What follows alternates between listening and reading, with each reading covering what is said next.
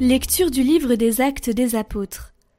Le jour de la Pentecôte, Pierre disait à la foule Que toute la maison d'Israël le sache donc avec certitude. Dieu l'a fait Seigneur et Christ, ce Jésus que vous avez crucifié. Les auditeurs furent touchés au cœur. Ils dirent à Pierre et aux autres apôtres Frères, que devons-nous faire?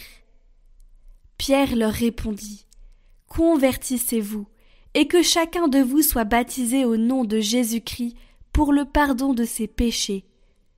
Vous recevrez alors le don du Saint-Esprit, car la promesse est pour vous, pour vos enfants, et pour tous ceux qui sont loin, aussi nombreux que le Seigneur notre Dieu les appellera. Par bien d'autres paroles encore, Pierre les adjurait et les exhortait en disant Détournez-vous de cette génération tortueuse, et vous serez sauvés. Alors, ceux qui avaient accueilli la parole de Pierre furent baptisés. Ce jour-là, environ trois mille personnes se joignirent à eux.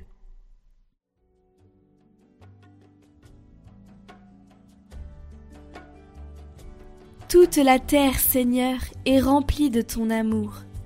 Oui, elle est droite, la parole du Seigneur. Il est fidèle en tout ce qu'il fait. Il aime le bon droit et la justice. La terre est remplie de son amour. Dieu veille sur ceux qui le craignent, qui mettent leur espoir en son amour, pour les délivrer de la mort, les garder en vie au jour de famine. Nous attendons notre vie du Seigneur. Il est pour nous un appui, un bouclier. Que ton amour, Seigneur, soit sur nous, comme notre espoir est en toi.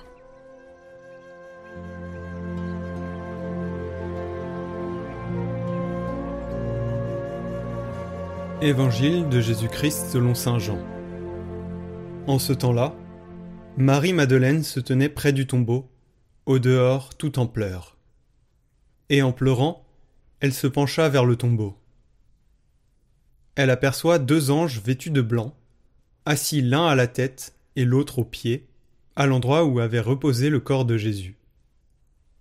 Ils lui demandent Femme, pourquoi pleures-tu? Elle leur répond On a enlevé mon Seigneur, et je ne sais pas où on l'a déposé. Ayant dit cela, elle se retourna. Elle aperçoit Jésus qui se tenait là, mais elle ne savait pas que c'était Jésus. Jésus lui dit Femme, pourquoi pleures-tu? Qui cherches-tu?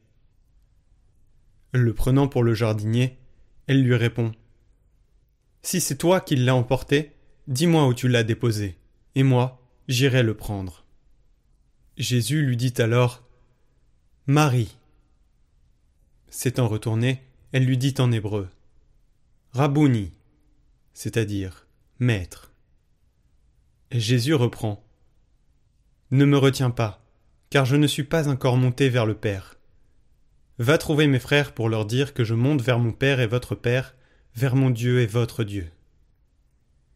Marie-Madeleine s'en va donc annoncer aux disciples J'ai vu le Seigneur. Et elle raconta ce qu'il lui avait dit.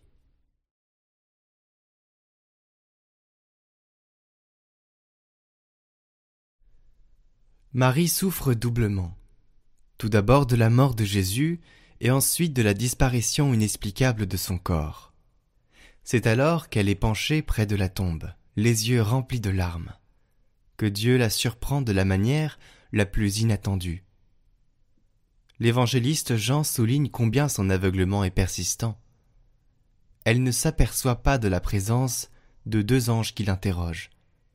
Elle n'a aucun soupçon en voyant l'homme derrière elle, qu'elle pense être le gardien du jardin. Et en revanche, elle découvre l'événement le plus bouleversant de l'histoire humaine lorsque finalement elle est appelée par son nom. Marie.